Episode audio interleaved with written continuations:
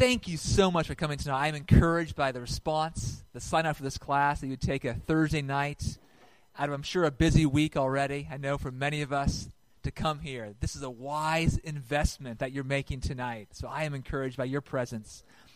Also excited tonight. There's a much anticipation tonight as well.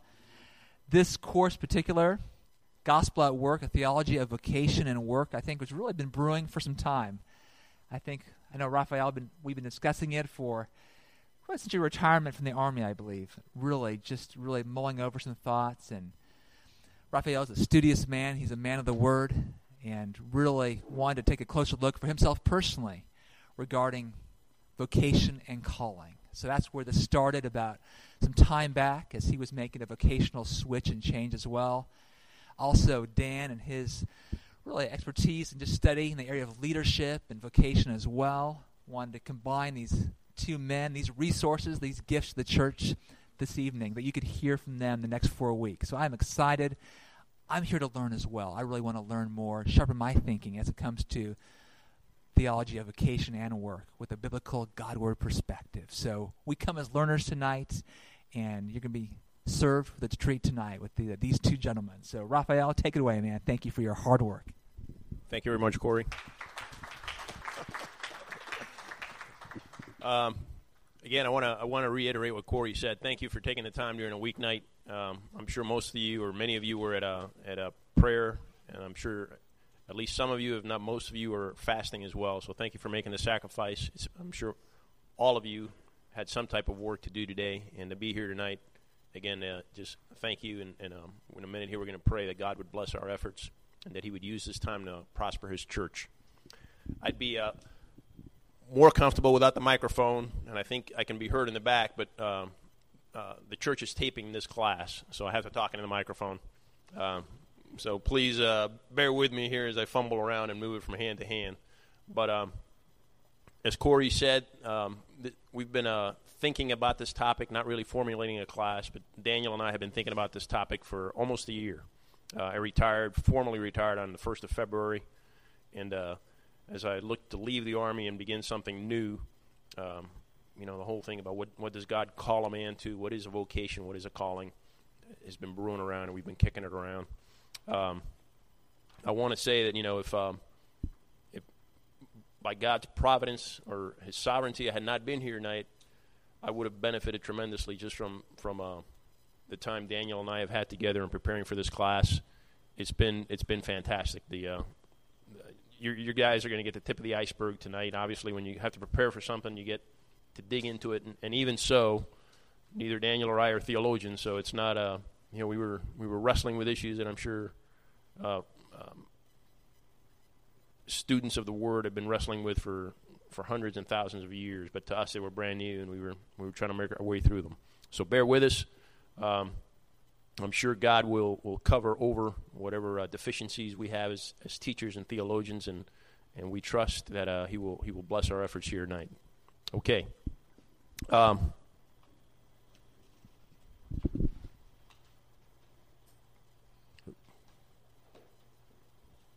this is a uh, this is our vision for this class. What we hope, and uh, many of you I know well, either from being in home group with or just having been in the same church for several years, but our desire would be that to some level this this uh, class would um, would cause you to look at your work in a new light. And I, I, see a lot of the faces out there, and I'm humbled saying that. You know, I look at a Tim Kelso, at a Lenny Machin, at Corey. You know, just we have we have some very godly people in our church who take the gospel of work on a daily basis. There's really um, very little we can we can teach on that, but I do hope this stirs you.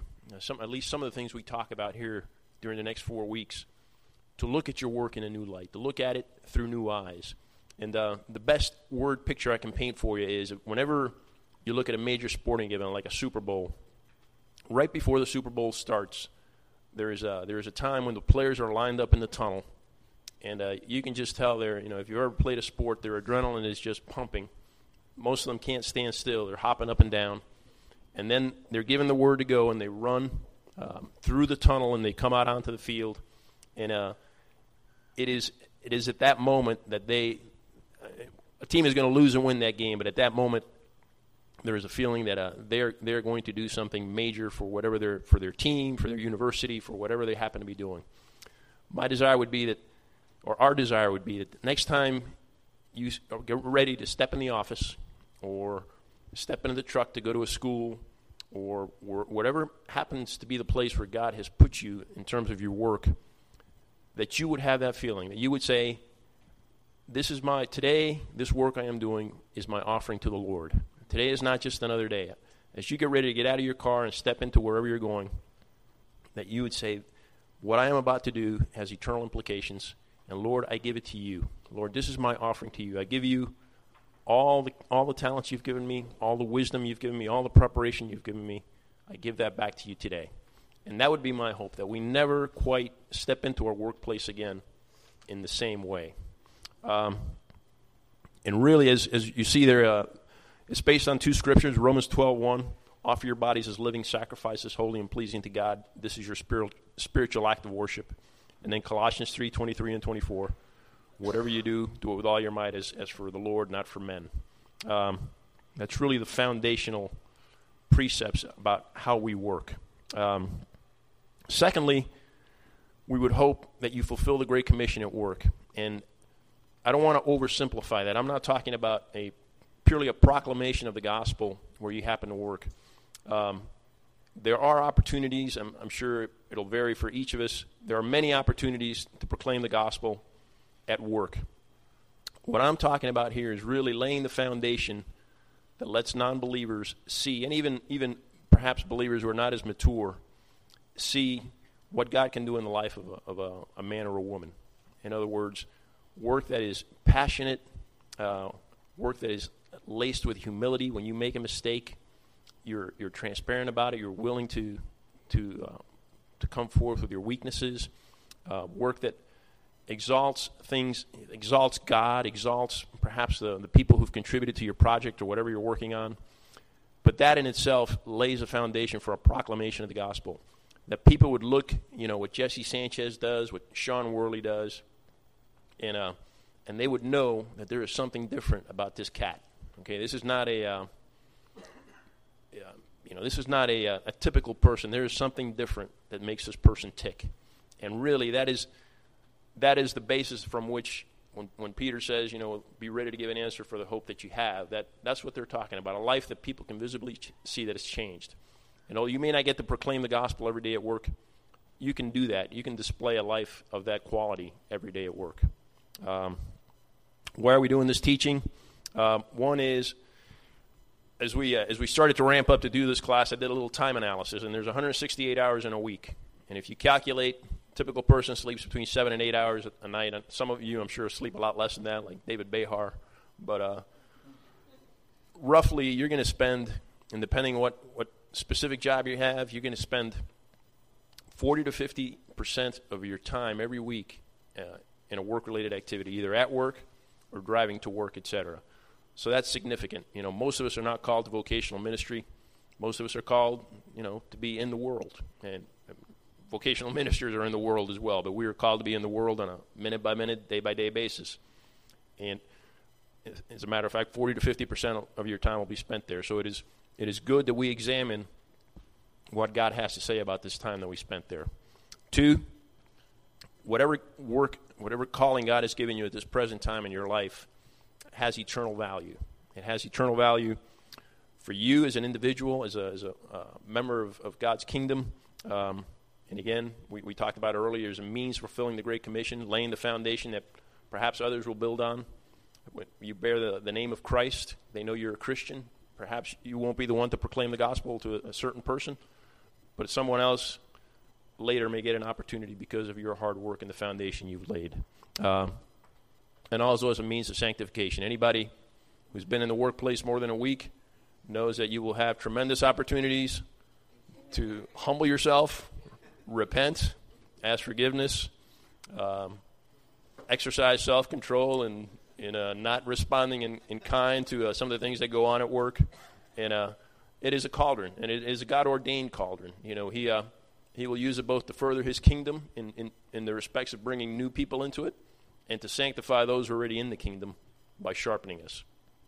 Um, and it's also has eternal value for the church. Um, first, as we spoke about, it's it's the place where the church engages the world primarily, and there it happens with neighbors, it happens with friends, it happens at sporting events. You know, if you happen to be a softball player or, or do some other activity for ladies, it happens in, in you know coffee groups or, or neighborhood play groups or whatever. But for many of us, if not most of us, it's going to happen at work. This is this is where the church, where light meets darkness. You know, where where the city of the hill is on display. It is these are the prime hours of the day, and that's where you, that's where you are. So it is the place where the church engages the world. Um, finally, uh, weekend when when we are in the workplace, many of us are, are typically, and I'll, I'll use this term loosely, outnumbered. Obviously, we're never outnumbered. We're more than conquerors. But typically, it's a place where you can pick up some bad theology you know, not even thinking about it. Some of the things you hear going on in the office, well, that's the way you got to account for it. That's the, that's the way we account for it. That's just the way it is. You know, there's going to be some loss. Put 10% fudge factor, or hey, you know, you just claim your eight hours. Claim your eight hours, man. Okay, you know, it's it's just the way it's done. Or you know, um, if you want to if you want to work in this company, you got to be here until eight o'clock at night. You know, that's our culture. That's our corporate culture. You know, you come in at six, you leave at eight. You know, that's just our corporate culture. Uh, so it can be a place where you can pick up some non biblical theology. So, and if, if you're bombarded, constantly exposed to it, um, so um, we can be we can be tempted to think of work as, as things that is not. We can tempt, start to think that work is our security. Um, we have enough inclination to do that on our own. That hey, if I perhaps you uh, the economy has gone in the tank as it, as it has, but yeah, perhaps we're. Uh, perhaps as our company starts, you know, the company you work for starts to suffer, um, perhaps there's some anxiety there. You know, maybe you're watching people get laid off, or maybe the boss has made some comments. Is there anxiety there? Can can we trust that this is not the means of our security? That God is our security. If He chooses for us to be unemployed, can we can we trust Him for that? Um, is it the source of our identity or, or, meaning? I spent 23 years in the army. Um, I retired last February. I got you know, Shalene took me to a Men's Wearhouse and got me this suit and a couple other suits. And uh, first day back working at Southcom. Now I'm a consultant, I'm not an Army officer anymore. So I come in, you know, first day back, I'm in my suit, you know, shaking hands. Everybody knows me. Most people know me, but, you know, the, uh, they say, hey, we need you to go to a meeting. So I go to a meeting. Now, up, up until this point, you know, I've, I've been, I would consider myself a mature Christian. Uh, I would say, you know, I've been doing, you know, I've been reading my Bible for a few years. I know, I know these things about identity, you know. So I, I would have always described myself as a, a uh, soldier or a Christian who happens to be a soldier. That's what I would have said. If you say, "Who are you?" I would say, "I'm a Christian who happens to be a soldier." Uh, intellectually, that's what I would have said. So I go to this meeting and I sit down, you know, and we were there about an hour and we're kicking issues around, you know, and big questions, you know, and and this Marine Corps major sitting across the table from me. And he looks at me and says, Hey, uh, Raphael, what do you think about that? And, uh, and I nearly reached across the table. I said, I don't think majors call lieutenant colonels by their first name. But I didn't. I didn't do that, but uh, but in my heart I did that. In my heart I did that, and um, so clearly, perhaps I had some identity issues there that were that I, I was I was not as sound theologically as I thought I was, but uh, it's also a place where we can be tempted to think that God doesn't exercise His sovereignty. You know, we, uh, I don't know how many times we hear the term secular job, or he. This is a secular activity. This is this is something separate. Uh, you know, God God's not concerned about movie companies. You know, He's not concerned about carpentry. You know, why would God be concerned about carpentry? God God wants to change lives. He wants to conquer hearts. Why would he be concerned about carpentry?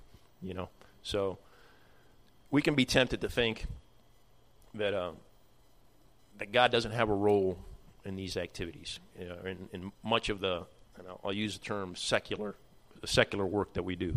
And finally, we can be tempted to think of work as a curse or a burden. And again, going using a Southcom illustration, we uh, typically you come in on a Monday, and uh, you know, you walking down the hall, and I'm very often, you know, I'll, I'll um, I'll walk past somebody. I'll say, "Hey, how you doing, Bill?"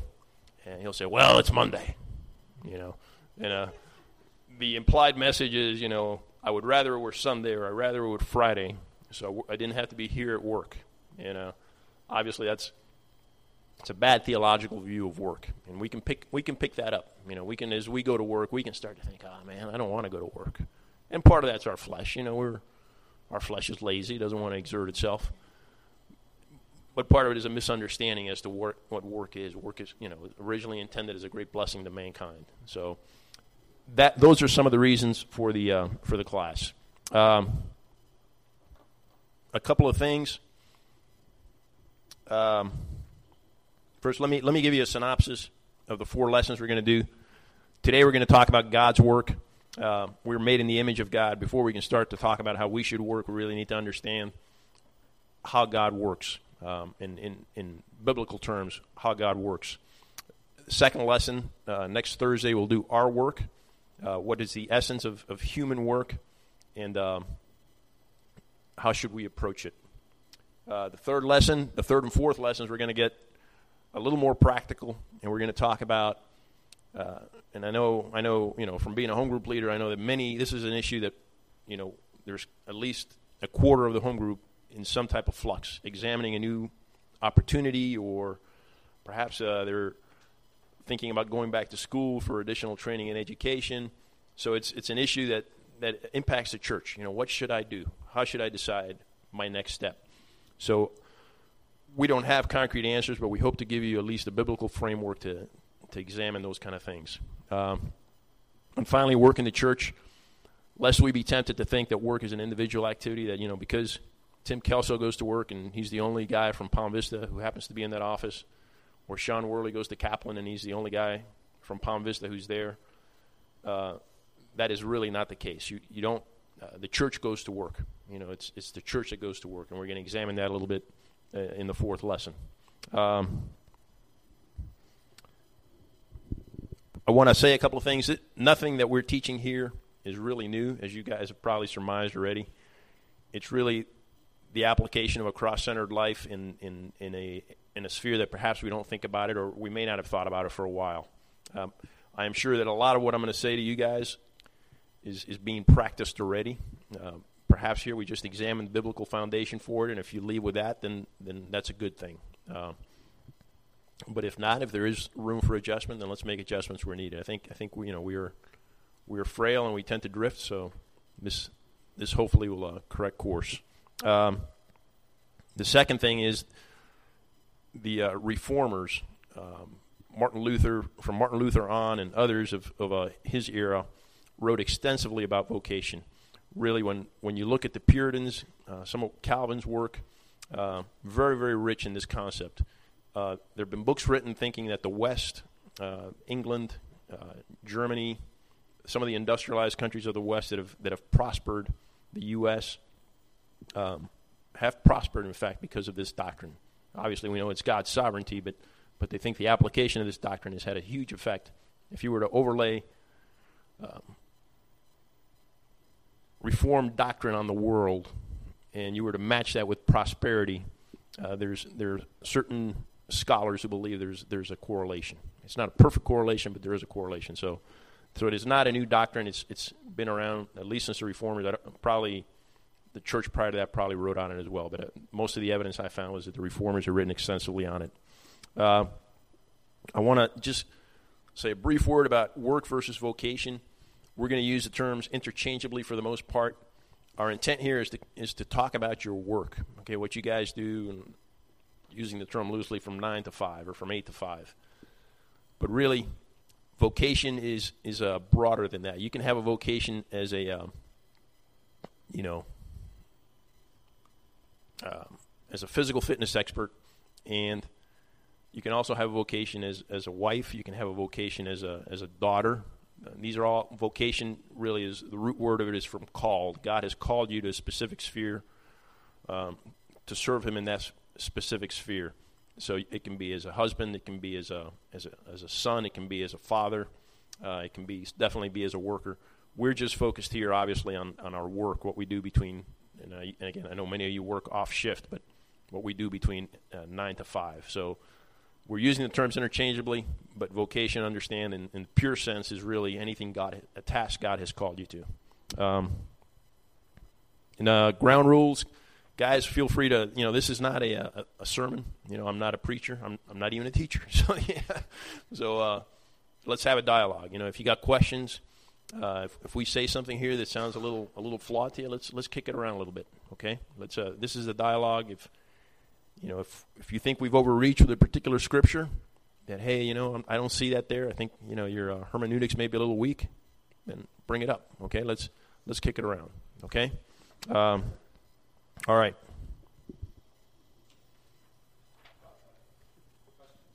Mr. Worley.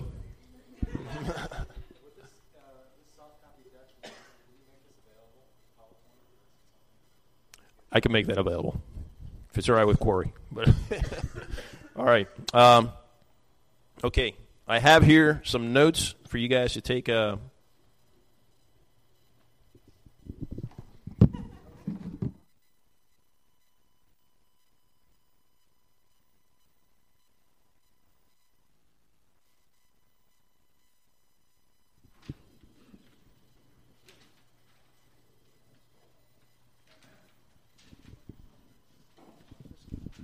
can't get up from your chair unless you raise your hand.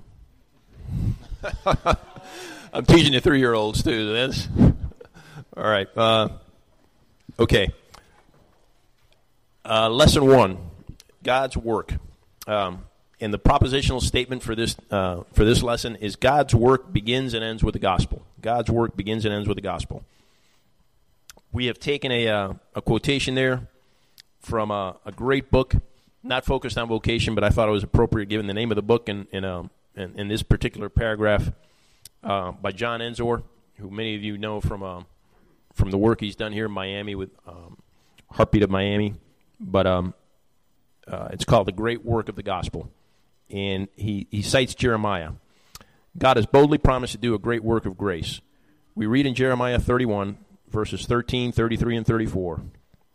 Then shall the young women rejoice in the dance and the young men and the old shall be merry. I will turn their mourning into joy. I will comfort them and give them gladness for sorrow. But this is the covenant that I will make, declares the Lord.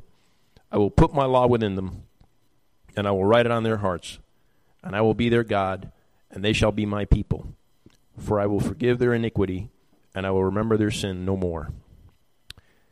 That is the redemption in, in a uh, in an Old Testament context. That is the great work of the gospel with respect to mankind. However, God is also redeeming the central piece of his creation, obviously mankind, but he is also redeeming the remainder of his creation. And we see from Romans chapter 8 For the creation waits with eager longing for the revealing of the sons of God. For the creation was subjected to futility, not willingly, but because of him who subjected it, in hope that the creation itself will be set free from its bondage to corruption and obtain the freedom of the glory of the children of God. For we know that the whole creation has been groaning together in the pains of childbirth until now. And not only the creation, but we ourselves, who have the first fruits of the Spirit, groan inwardly, as we wait eagerly for adoption as sons, the redemption of our bodies. For in this hope we are saved. So we have the redemption of mankind and also the redemption of his creation. And that's that is the great work. If we were to summarize what God's work is about, this is God's work. Um, the mechanism, obviously, by which God accomplishes that is the death of his son on the cross and his resurrection. Um, and we've taken uh, this verse from Revelation because it speaks not only of redemption but also renewal. And he, and the reference there is to Christ, and he was seated on the throne and said, Behold, I am making all things new. Also, he said, Write this down, for these words are trustworthy and true. So he is redeeming and he is making all things new. He will make mankind new as we know. Um, and he will also make his creation, the creation in which we, we work and live, he will make that new as well. Um, we're going to cover four main points in, the, in this lesson. The first is that God assigns import and significance to work. God assigns import and significance to work. The second, and, and they're the, uh, they happen to be the bullets that are highlighted in bold for you. The second is that God's work includes uh, correction, that God's work reflects his excellence and perfection, and that his work serves gospel purposes by revealing his person to men. The third is that God's work includes creating and providentially sustaining the stage on which redemptive history plays out. And the final point God graciously enlists man in this work. And that, that particular point will lay a foundation for our, our, uh, our discussions for next week. Okay, let's begin with uh, God assigns important significance to work. Um, as we got ready for this, obviously one of the first resources we went to was a uh, concordance. Op- you know, flipped open the. I only have a, an NIV and an NASB concordance, so I flip open the NASB concordance, and there's about two and a half pages on the word work, works, workmen, working, workers, workers, just anything you can know about work. There's about two and a half pages, and of course, it's written like in size six font. So, so ex- my point is simply that this is a, a, prevalent theme in Scripture. The word work, uh, God has used in, in specific ways in, in, His in His Word, and He has used it to communicate things that we typically don't associate it with. You know, for example, the great work of the gospel. Uh, so work carries a certain connotation for us, just in that very in that very phrase, the great work of the gospel we say the work of the Holy Spirit. That particular phrase is not in Scripture, the work of the Holy Spirit. But my point is, it carries a connotation to us. When we hear that, we think of sobriety, we think of importance, we think that this, this is, carries weight because it is work. Um, and that's been assigned by God. That's something God has put in our hearts to recognize this. Um, we speak of Christ's work on the cross. You know, again, that's not, that's not a term you'll find in Scripture. But we all understand what that means. If you're an evangelical, you know what that means. Christ's work on the cross. You know, uh, very interesting that we happen to choose that word to describe that particular event. And we choose that word because God has assigned great weight to the word work. The concept of work, He has, he has put great weight on by its repetition and its use in Scripture. Um,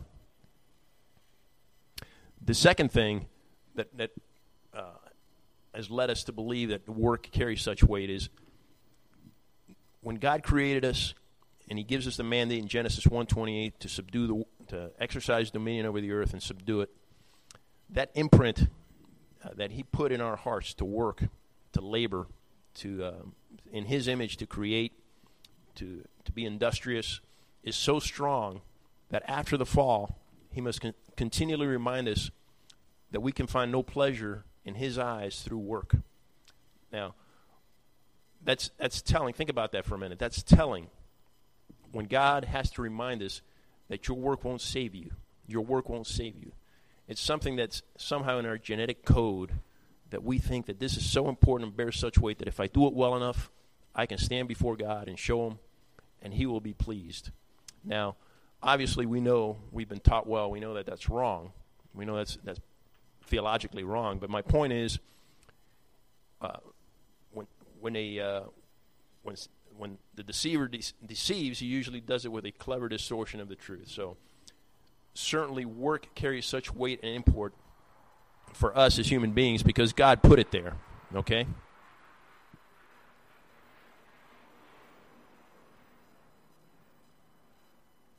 And it's as a result of the fall that it, uh, we can't offer it to him as a sacrifice as we would have before the fall because now what, what we need now is a savior and we can only obtain the savior through faith. But so but my point is think about that. Think about something that god would have to remind us that don't rely on that. Don't rely on that. Don't rely on your work. You can't rely on your work. Uh, something that would uh, deceive us into that. That that has to be something that carries great import and great weight. Um, finally God refers to himself throughout Scripture as a worker. And uh, I had the opportunity to do a teaching uh, uh, about a year ago, I think, on on, uh, on the Trinity, and it's served me so well to better understood the concept of the Trinity. Not that I understand it. I mean, it's it's one of those things that, uh, again, you, you're like on the wave, you know, and there's there's a thousand foot crevasse underneath you, but uh, but God's work. There are references like I said, two and a half pages in, in, a, in a concordance, but there's references to each member of the Trinity being a worker. And I just pulled, uh, I just pulled three out of here. There's a, a lot more on your notes, but uh, um, Eddie, can you read the one for the Father? Look among the nations and see, wonder and be astounded, for I am doing a work in your days that you would not believe I told. And that's Old Testament, obviously, Habakkuk 1 5. Um, me get a Kalen, can you read for, for Christ? I glorified you on earth, having accomplished the work that you gave me to do. From John 17 4. Very interesting. We'll discuss the scripture later how Christ says he has accomplished this work, and obviously this is before the cross. This is his high priestly prayer in John 17. He's not yet gone to the cross, and yet he says he's accomplished this work. We'll look at that a little bit later. But clearly, he has accomplished this work. Uh, and then finally, for the Holy Spirit, uh, Ressi, can you can you uh, read that for us? One and the same Spirit works all these things, distributing to each one individually just as He wills. So obviously the work of the Holy Spirit as well. And and there are repeated I just pulled a few out. Obviously there the repeated references to, to God referring to himself in scripture as a worker or working or, or has done this work. Obviously that's that's something we can take and say if God is using this term and applying it to himself, obviously this is something that uh, that, uh, that carries great weight. So just uh, to set the stage, let's say we, we can we can safely take those that evidence, and, and there's plenty more, and say this is this is a topic that God has, has placed great weight on. This is something that He's uh, He's hung great value on. Okay, and that's that's simply what we want to open up with. Um, next, we want to look at the character of God's work, and again, this we're just on the uh, on the wave tops here. We could we could take this very very deeply. Um, God's work obviously reflects his person. You know, God is incapable of doing something again. You know, he's he's perfect integrity, which means that what he does is who he is. Um, so what, uh, what what Daniel and I have constructed here is a little chart that shows what Scripture has to say about God's work, um, what characteristic that reveals, and it's not exhaustive. You know, we could have we could have put a hundred things down. It's truthful. It's uh, you know, just a thousand things we could have put about characteristics of God's work, um, and then what effect that specific work has on man. And uh, what I'd like to do is uh, just ask folks to pick a scripture and read it, and then we'll we'll talk a little bit about each one and, and work our way down the table. We'll start at the top. So, can someone take Jeremiah 5, 20 to 24, and someone else take Romans 1, 19 and 20? I'm doing this, guys. I want you to get a, you know, one thing is for me to come up here and tell you, hey, this is what I, read the scriptures and these these are my conclusions. But my hope here is at least make you wrestle a little bit with the scripture, interact with it, and uh, and you know, hopefully that it'll be a little more meaty for you to take away from the class. Uh, the lady in the green shirt, can you take uh, Jeremiah 5, 20 to 24?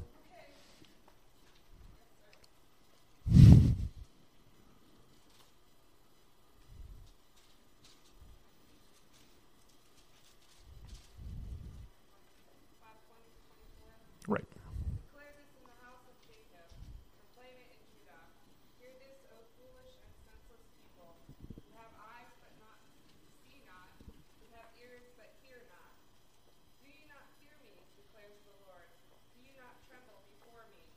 I place the sand as boundary for the sea, a perpetual barrier that it cannot pass. Though the waves toss, they cannot prevail. Though they roar, they cannot pass over it. But this people has a stubborn and rebellious heart. They have turned aside and gone away. They do not say in their hearts, Let us fear the Lord our God, who gives the rain in its season, the autumn rain and the spring rain, and keeps for us the weeks appointed for the harvest. Thank you. Um, Nando, can you take Romans 1, 19 and 20? What can be known about God is to them, because God has shown it, has shown it to them. For his invisible attributes, namely his eternal power and divine nature, have been clearly perceived ever since the creation of the world and the things that have been made, for they are without excuse. Excellent. In both scriptures, the commonality, obviously, I just want to expound a little bit on it. Um, I think they're pretty self explanatory, but in both scriptures, God uses references, uh, well, in Romans, Paul does, in, in Jeremiah, God is speaking, but they're both references to being, being able to observe God's work, creative work, the sands. Uh, in Jeremiah, it speaks of um, give the rains as well in, in verse 24.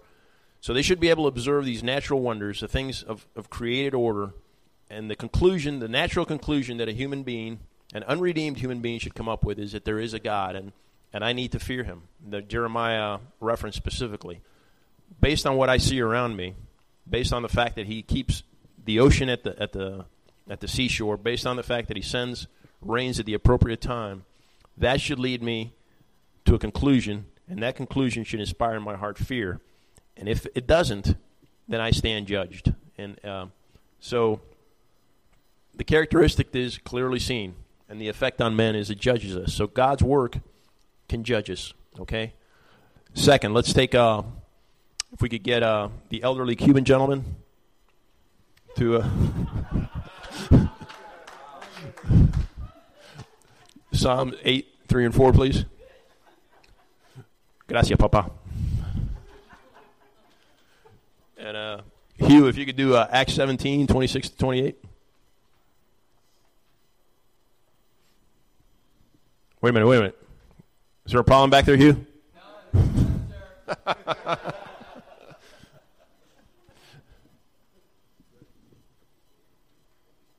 look at your heavens and the work of your fingers, the moon and the stars which you have set in place, what is man that you are mindful of him, and the Son of Man that you care for him?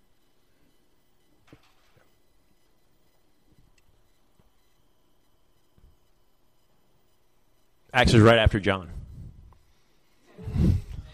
And he created from one man every nation of mankind to live on all the face of the earth, having determined allotted periods and the boundaries of their dwelling place, that they should seek God, in the hope that they might feel their way toward him and find him. Yet he is actually not far from each one of us, for in him we live and move and have our being. Even as some of you own, even as some of your own poets have said, for we are indeed his offspring. Okay, again, the characteristic of God's works is expansive. He's, he's determined the time and place and the boundaries of nations, the time and place when human beings will live. He determined, you know, before we can even fathom, he determined that Marcos Gonzalez would be here tonight doing this. Okay? That, that degree of sovereignty over the, over the affairs of man, over the affairs of his creation. And then the, the reference from Psalm 8, um, again, David looks at, at this and he says, "What is man that you are mindful of him?" You know, and even even the unredeemed there in the, in the latter portion of a of Acts say, "We are his offspring." Obviously, a, a connotation of subordination, uh, putting yourself under God. David's comment, "What is man that you are mindful of him?" So clearly, God's work can humble us as we observe the expansive nature of God's work. We should be properly humbled, as, as David is. Um, okay, let's go to uh, and Let's go to John. David Behar, can you take John 17, 4 and 1930, please?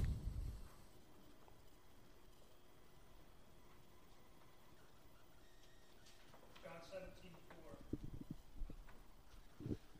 I glorified you on the earth, having accomplished the work which you have given me to do.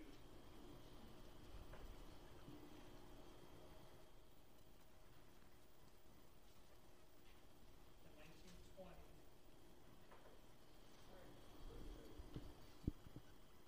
Nineteen thirty. 1930. Therefore, when Jesus had received the sour wine, he said, It is finished. And he bowed his head and gave up his spirit. Okay, again, this time the reference, the first reference in John 17, 4, obviously is before the crucifixion, but his reference is he has communicated the gospel. And if you read a few verses later, his reference is, I've, I've communicated your word, and they have believed. They have believed your word. So, really, he's talking about the disciples and the fact that uh, by accepting uh, Christ's life and his testimony about who he was, uh, they are saved. Much as Abraham is saved by faith, they are saved by faith. Even though we're talking about a time before the crucifixion, they have what we would call saving faith.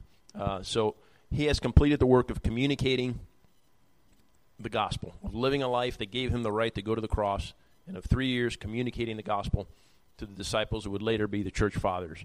Uh, and the, the second reference, 1930, is now this is on the cross, and it is finished. Now, I think the reference there is, I have accepted, the, you know, I've borne the wrath of God. Now he is, we're talking about a different finished, not the communication of the gospel, but bearing the wrath of God. He is, he's, he's come to the place where man is now reconciled. So refer- two separate works, obviously interrelated, but in both cases, what this functionally this work does is it saves us. You know, without without this specific work, we couldn't be here tonight. So, um, the characteristic obviously sacrificial. In the first case, gave up deity to become flesh and come dwell among us. Uh, in the second case, bore the wrath of God, hung on a cross for our sake. So, um, I don't think I can do it more justice than, uh, than the Scripture does, gentlemen and ladies. Um, can I ask uh, Lenny? Can you take Philippians one six, please? And Tim, can you take uh, Titus two eleven through fourteen, please? I just wanted to add something in the sacrificial that came to mind. I was reading First Chronicles yesterday, and while y'all look those up, First Chronicles uh, 21, 24. Uh, this is basically David just numbered the people. He made did a great sin. Lord gave him choices on what, what he was going to get as the result of this. He chose, Lord, do what you will with me. You know, basically three days of pestilence. 70,000 Jews were killed within those three days. And then there was an angel of the Lord who stood with his sword over Jerusalem. About to, and the Lord said, Stay your hand. David observed this sword over the top of Jerusalem, this judgment of God about to come. And, you know, fell on his face before the Lord. And he said, Go and, and basically build an altar in this guy's house. So he goes to this guy's house in this verse. Again, First Chronicles 21, uh, 24. It says, because Ornan basically says, take it for yourself. Take anything you want here. I've got the, the stuff to do the burnt offering. I've got the grain offering. And David says, King David says to Ornan, no, but I will surely buy it for the full price, for I will not take what is yours for the Lord, or offer a burnt offering which costs me nothing. So it's just, there's, a, there's an example, there's a connection there. God, sacrificial, man after God's own heart, recognizes the nature and the need for sacrifice. It's got to cost you something is, is basically what David's saying here. I, I just, I won't take something or the, well, what's the real offering that I'm giving to the Lord here? So, anyway, I thought that it fits with that sacrificial. Thank you, Daniel. Lenny, did you have Philippians? Go ahead. And I am sure of this, that he who began a good work in you will bring it to completion at the day of Jesus Christ. Okay. Tim? Titus 2 11 and 14. For the grace of God has appeared, bringing salvation for all people, training us to renounce ungodliness and worldly passions, and to live self-controlled, upright, and godly lives in this present age, waiting for our blessed hope for the appearing of the glory of our great God and Savior Jesus Christ, who gave himself for us to redeem us from all lawlessness and to purify for himself a people for his own possession, who are zealous for good works. Thank you, Tim. Thank you, Lenny. Characteristic, obviously, faithful. Um, and, and the effect of that on us will be that we will be purified. We've been, we've been redeemed. We've been saved. We will be purified. And finally, um, if I could have a Corey, can you take uh, Revelation and take Revelation four eleven and just go right on through to it's it's all one continuous passage. Revelation four eleven to five one five or to five five. Four four eleven is the last verse in chapter four, and pick up uh, chapter five, the first five verses of chapter five. Worthy are you, O Lord God, to receive glory and honor and power. For you created all things, and by your will they existed and were created. Then I saw in the right hand of him who was on the throne a scroll written within, and on the back sealed with seven seals. I saw a strong angel proclaiming with a loud voice, Who is worthy to open the scroll and break its seals? And no one in heaven or on earth or under the earth was able to open the scroll or to look into it. And I began to weep loudly because no one was found worthy to open the scroll or to look into it. And one of the elders said to me, Weep no more. Behold, the lion of the tribe of Judah, the root of David, has conquered, so that he can open the scroll and its seven seals. Thank you. And uh, it's interesting that those verses in Revelation, the 411 says God is wor- or Christ is worthy because of creation. The, the reference in 411 is you're worthy because you have created what you have created. So the physical, just the act of the physical creation of the world, the creation of man, renders him worthy of, of uh, worthy, renders him renders him worthy biblically. The other one, the reference is who who can who can break the seal? Well, only only the perfect the Lamb who is without spot. So it's the reference is to obviously Christ's perfect life and his death on the cross. So we see the physical component. that You're worthy just because you created, and you're worthy obviously because you've redeemed mankind. Two two slightly different focuses, but uh, both worthy. Just based on that, e- either one would be worthy, but both come together. It's a package deal. We shouldn't try to segregate, and uh, but both are worthy. And the effect uh, later on, we read. I, I didn't take it far enough in Revelation, but we we read that it, it leads to worship. It leads to man's inability to stay silent. They have to worship him. They have to declare him worthy. They have to speak out. Uh, and the same, the same. If you look up the, those psalm references I have up there, it's the same response. We we can't stay silent. What I want to point out about this is we uh, Daniel and I ordered this. If you, if you haven't picked up on this already, if you look at if you look at the middle column, effect on men, this is really a Christian life. We begin judged. We're humbled by again by God's grace. John six forty four. He draws us to Him. We're saved. We're purified, and there's not a clean line between all of these. Obviously, you know, as we're being purified, we can begin to worship Him. But but generally, the the uh, progression here takes us from unregenerate men to where, the way we're going to spend eternity. So, very interesting that God's work is sufficient for every step of the way. Every, every step of the way that we need to redeem mankind is sufficient. Um, okay. All right. Um, let's move on now to the uh, the third highlighted bullet. God's work includes creating and providentially sustaining the stage on which redemptive history played out. We just finished looking at God's the effect of God's work on man, and we're gonna we're gonna start using some terms here loosely, but uh, we're gonna do it for the sake for the sake of uh, bringing home some teaching points about this class. Okay, um, we can say if we look back at the chart, we can say that this is a spiritual endeavor. Okay, the changing of a human being from from a sinner in rebellion against God to the point where he is now on his face worshiping God. That's a spiritual endeavor. That's the changing of a heart.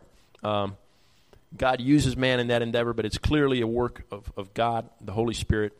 Um, and most of us would say that's that's a spiritual thing. You know, that's a that's pretty clear spiritual. Um,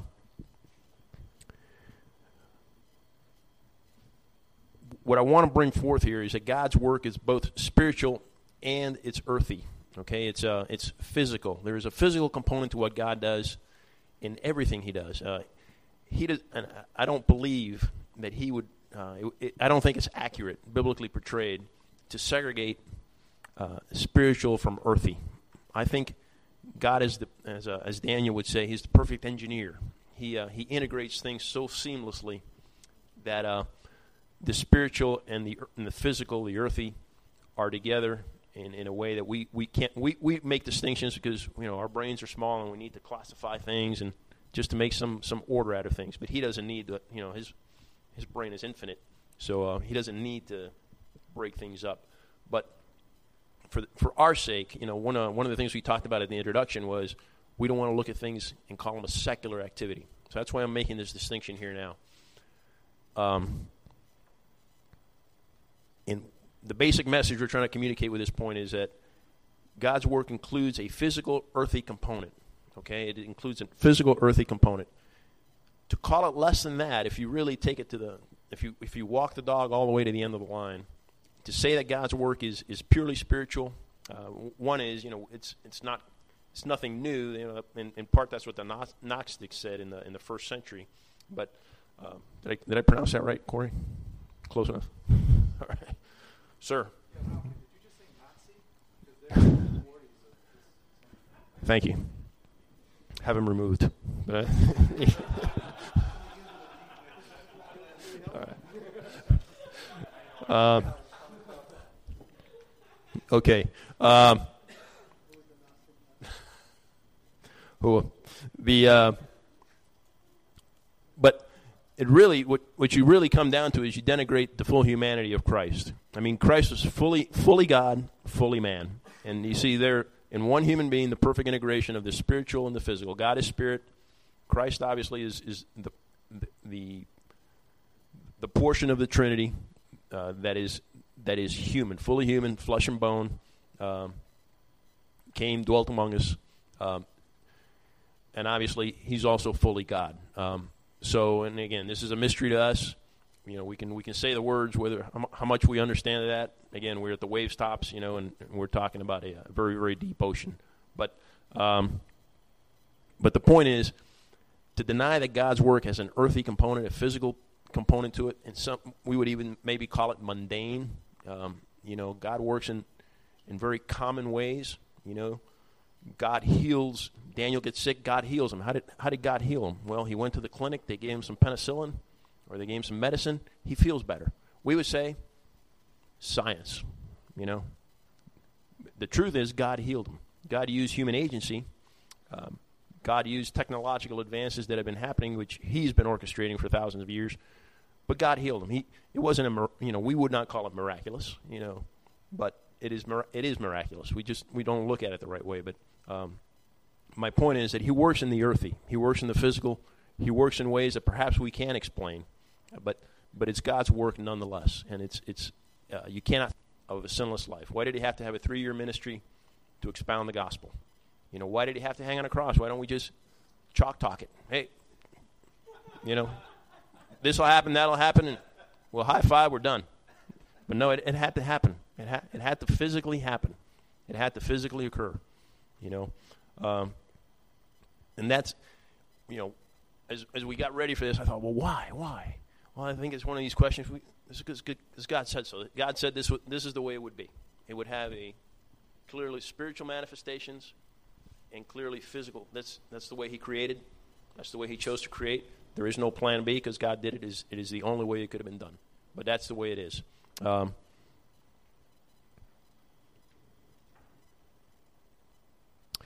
and I bring that up because those of us who are in physical vocations, carpenters, um, electricians, salesmen, you know, vocations where you, you deal in a product, you know, you build something, you make something work, you sell something. Uh, we can be tempted, we can be tempted to think that perhaps this isn't valuable to God.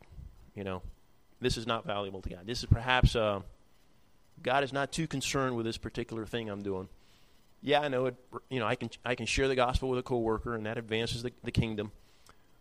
But the truth is, you know, and, and, we can we can run this puppy, we can run this dog all the way down the line. But you know, um, uh, Tim, let's say Tim built a uh, a box, and you know he sold the box, and the box gets put on a ship, and it goes to uh, it goes to Ecuador, and a lady in Ecuador buys the box, and she keeps uh, medicine in it, and otherwise the medicine would was spoiled, and a, a, child's life is saved because the medicine is in the box, and let's say uh, Marcos sold him the medicine, you know, uh, and that child uh, gets saved, and his children.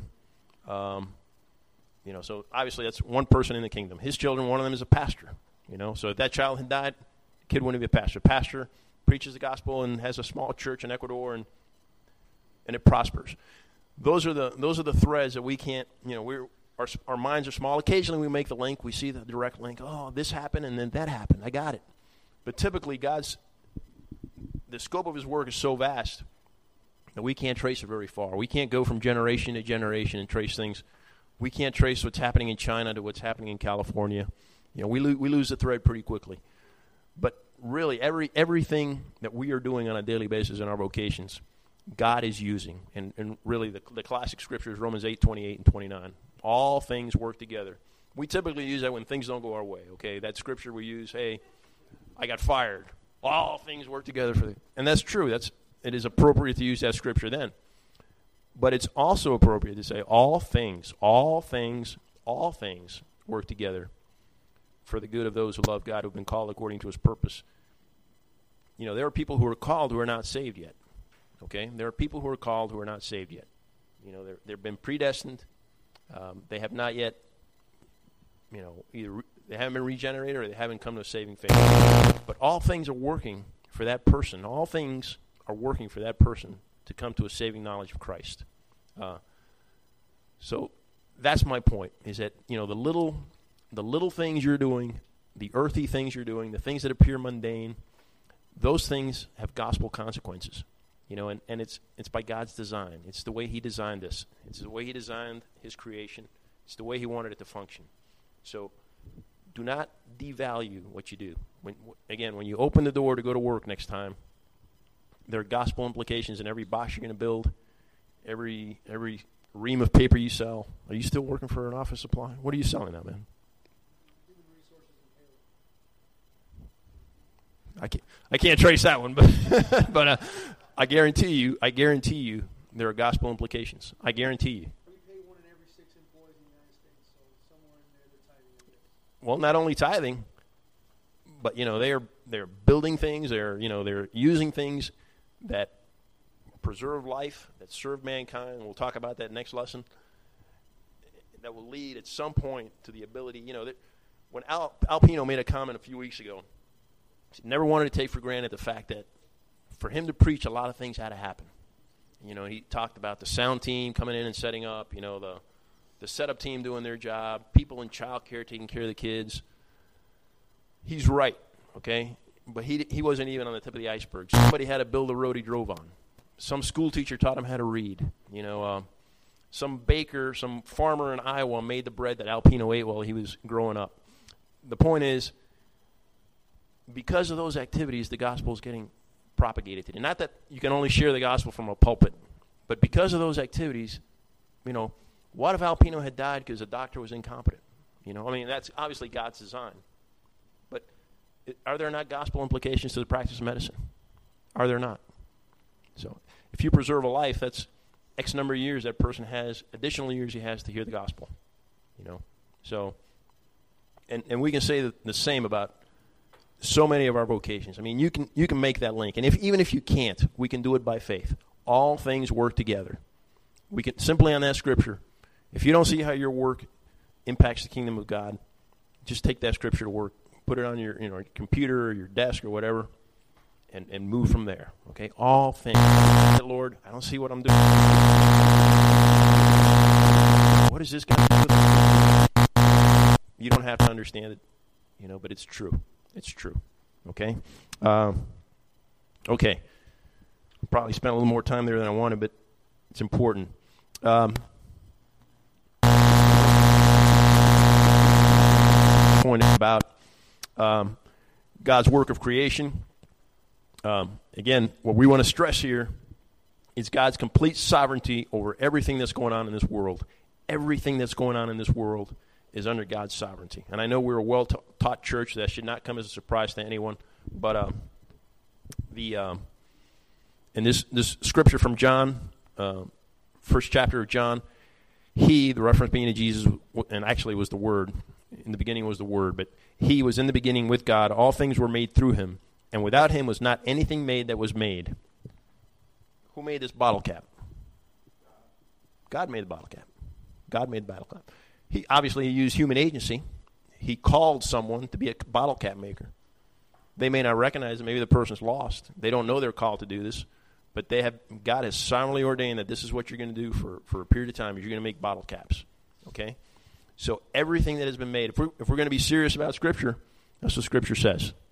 Nothing has been made. Nothing has been made that was not made through Christ. Okay. Um, second, God's sustaining work. Okay, He creates. So now something is made. So perhaps we can be tempted to think, well, God puts it on autopilot. Okay? He created it.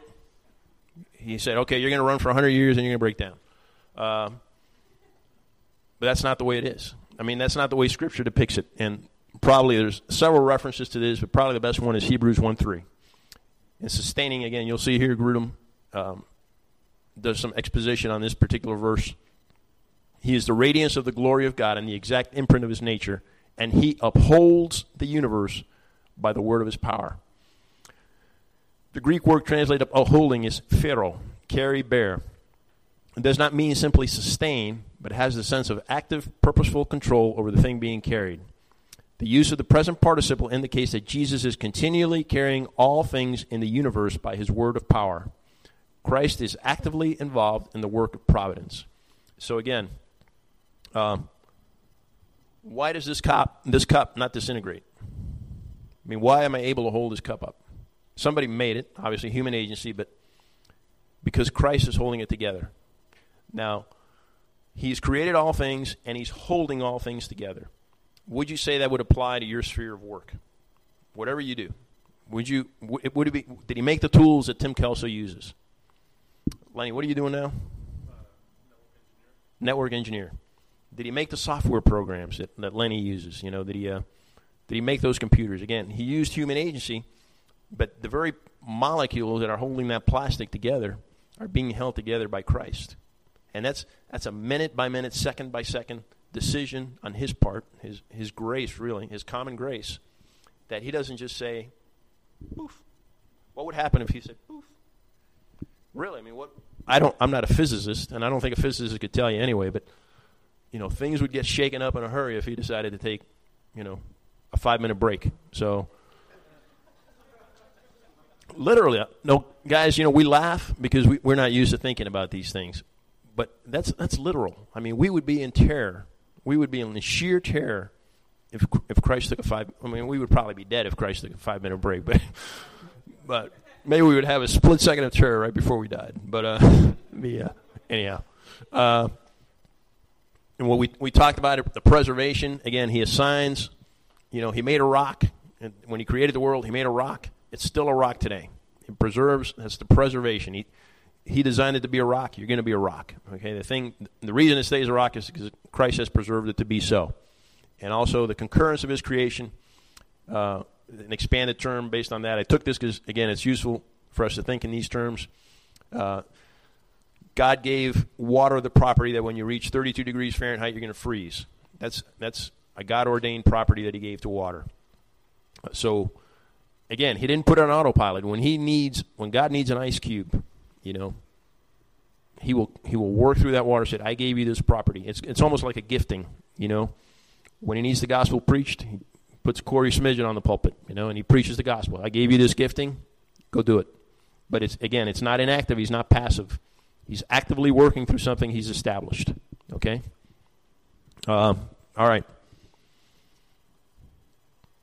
So if we if we take all this together, what we can we can surmise for our purposes is there is nothing going on in this world right now. There is nothing you do, you know, that God has chosen you as an agent to do that is not God's work. Okay? There is no such thing as a secular activity. Nothing. Absolutely nothing. As a matter of fact, if we could, you know, next point we're going to look at is human agency. But if we could do the math to figure out how much of what God does, He does through man, really, I mean, we can't. Again, our, our brains aren't big enough because we can't figure out everything God's doing. But but it would be very small what actually man is doing. You know, and even what man is doing is is you know, God gives Lenny the skills, talents, preparation, um, you know, the moral will all of that has been given to Lenny by God for Lenny to be a um, systems engineer. You know, Lenny did very little other than you know some faithfulness, uh, and that again was given by God, by God's grace. So, really, our piece of the pie is very small. If, if we could quantify it, it would be very, very, very small. Um, but really, what, what you what you the picture you get is that anything you happen to do, wherever God has stuck you for this season of your life, whatever you happen to be doing, uh, it's very purposeful. You know, it wasn't an accident. Uh, and he is in control of it. He's in complete control of it. He cares about sweeping. He cares about the most mundane tasks. You would think, why would God care about this? I don't know why he would care, but it's his creation, and he cares, and he wanted it done. So there you are, with a broom in your hand. So that that's the uh, the big teaching point to take away from this. All right, we're down to about uh, eight or ten minutes. Uh, want to talk about the last point just briefly. And that's God graciously enlists man in his work. And it's gracious. He's given us, he's created us for this purpose. You know, he gave us in Genesis 128, part of what he wired into us when he created us is, is the zeal to work, you know. And then we, we fall, we get lazy. We don't want to work. Work's a curse. You know, now it's going to be hard to work. Uh, when we're redeemed, obviously, now He's creating a people who are zealous for good works. But let's look at the stages that the original, um, the original mandate from God, Genesis one twenty eight, and God blessed them, and God said to them, "Be fruitful and multiply, and fill the earth and subdue it, uh, and have dominion over the fish of the sea and over the birds of the heavens and over every living thing that moves on the earth." Genesis one twenty eight. So there's only two things that I found in Genesis that God told us to do. Okay, one is this. The other one is don't eat from the tree. You know, just two things. I mean, that's all he said. So I would think, based on that, one has to do with obedience, don't touch. The other one has to do with work. You know, that's an original command is work. You know, do this. And by this, Isaiah 43 7, the end of the work is not the work in itself, obviously. By the work somehow, and I don't know how we would have done that prior to the fall, but by the work, we would image him and we would bring him glory. Uh, so, Daniel. Let me just give you the example of that. Actually, when it, when Adam named all of the animals, that's a great example of exactly that. So here's a work that God gave him: name all these animals, and as they passed before Adam in that first first day of his creation. So if you think we're getting smarter than we used to be, you know you're probably wrong, since he named them according to their nature the first day that he existed. But he named them appropriately, and God saw that work. So he imaged God to a great extent because he didn't just name them random willy nilly. He named them according to the nature of what he saw in them.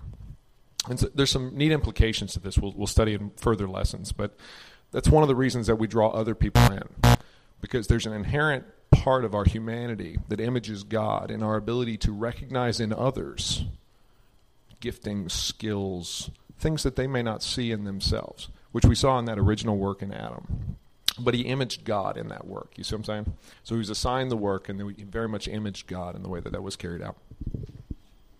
Excellent point. Thank you, Daniel. Um, okay, that's original work.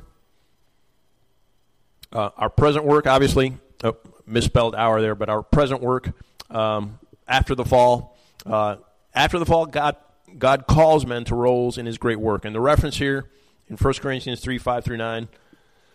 Um, is obviously to the maturation of the church. And Paul, uh, Paul says, "What then is Apollos? What is Paul? Servants through whom you believed, as the Lord assigned to each, as the Lord assigned to each." The concept of, okay, he's called. He's called. He's given us specific duties.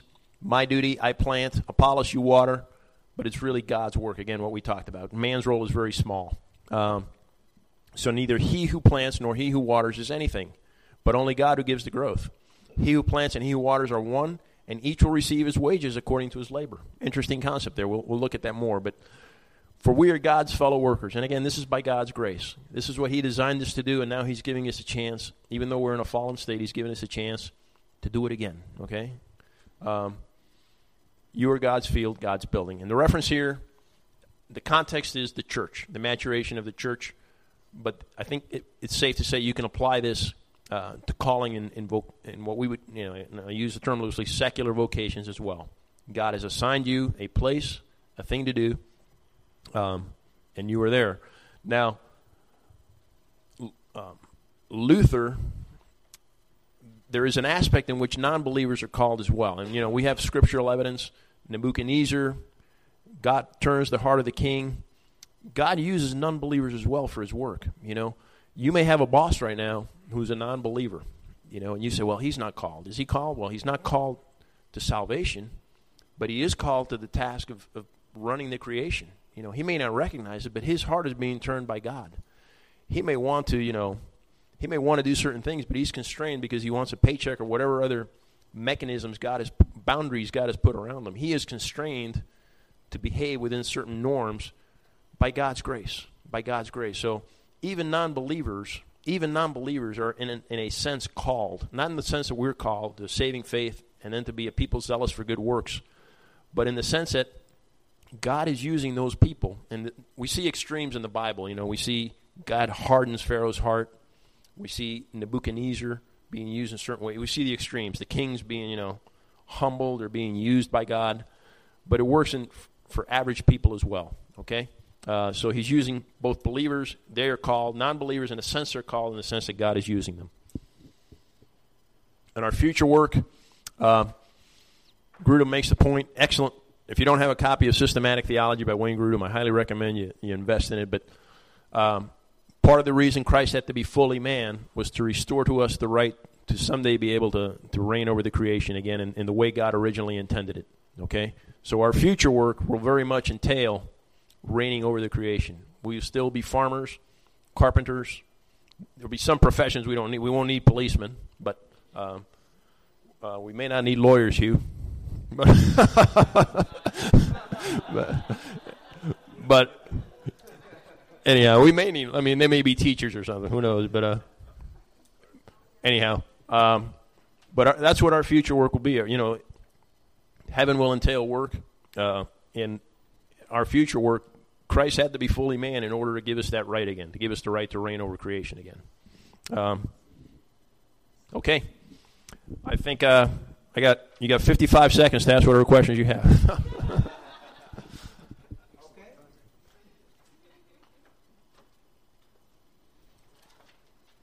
Any questions? I, we'll probably try to pack less into the next one so we can we can have a little more dialogue. I'm sorry, I, uh, other than Dan's comments, we, we really uh, no one else really said much, but um, we do, we do want to have a dialogue. We'll try to pack less next time so we can exchange some ideas. Lenny.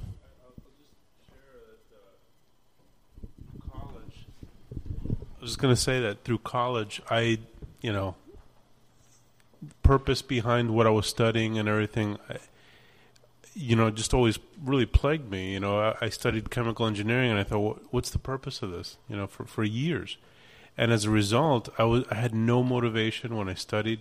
You know, um, and my grades were horrible. My grades re- reflected of that.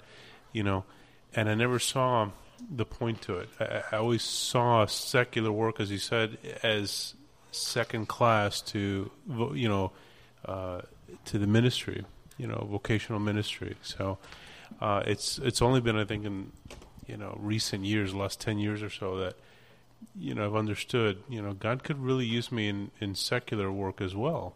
You know, and not just to preach the gospel to my coworkers. You know, so um, uh, this I think this is really good, and I, and I I imagine I'm not alone. You know, in thinking that. So it's it's really good. Thank you. I I, uh, I skipped over because I was moving so fast, but I had a similar illustration from my own life where I said, "Man, I'm in the army. I'm doing these army things, and you know what? I'd rather be you know just discipling cadets than doing what I'm doing. You know, but uh, it's a faulty understanding that you know God's God is ruling over His creation. He needs occasionally He needs people to go fight wars. You know, or to prepare to fight wars. You know, and uh, why, when, and that's that's His sovereign will. But He needs it, and that's what He had called me to and you know I was really rebelling against it to be honest. So, anyone else?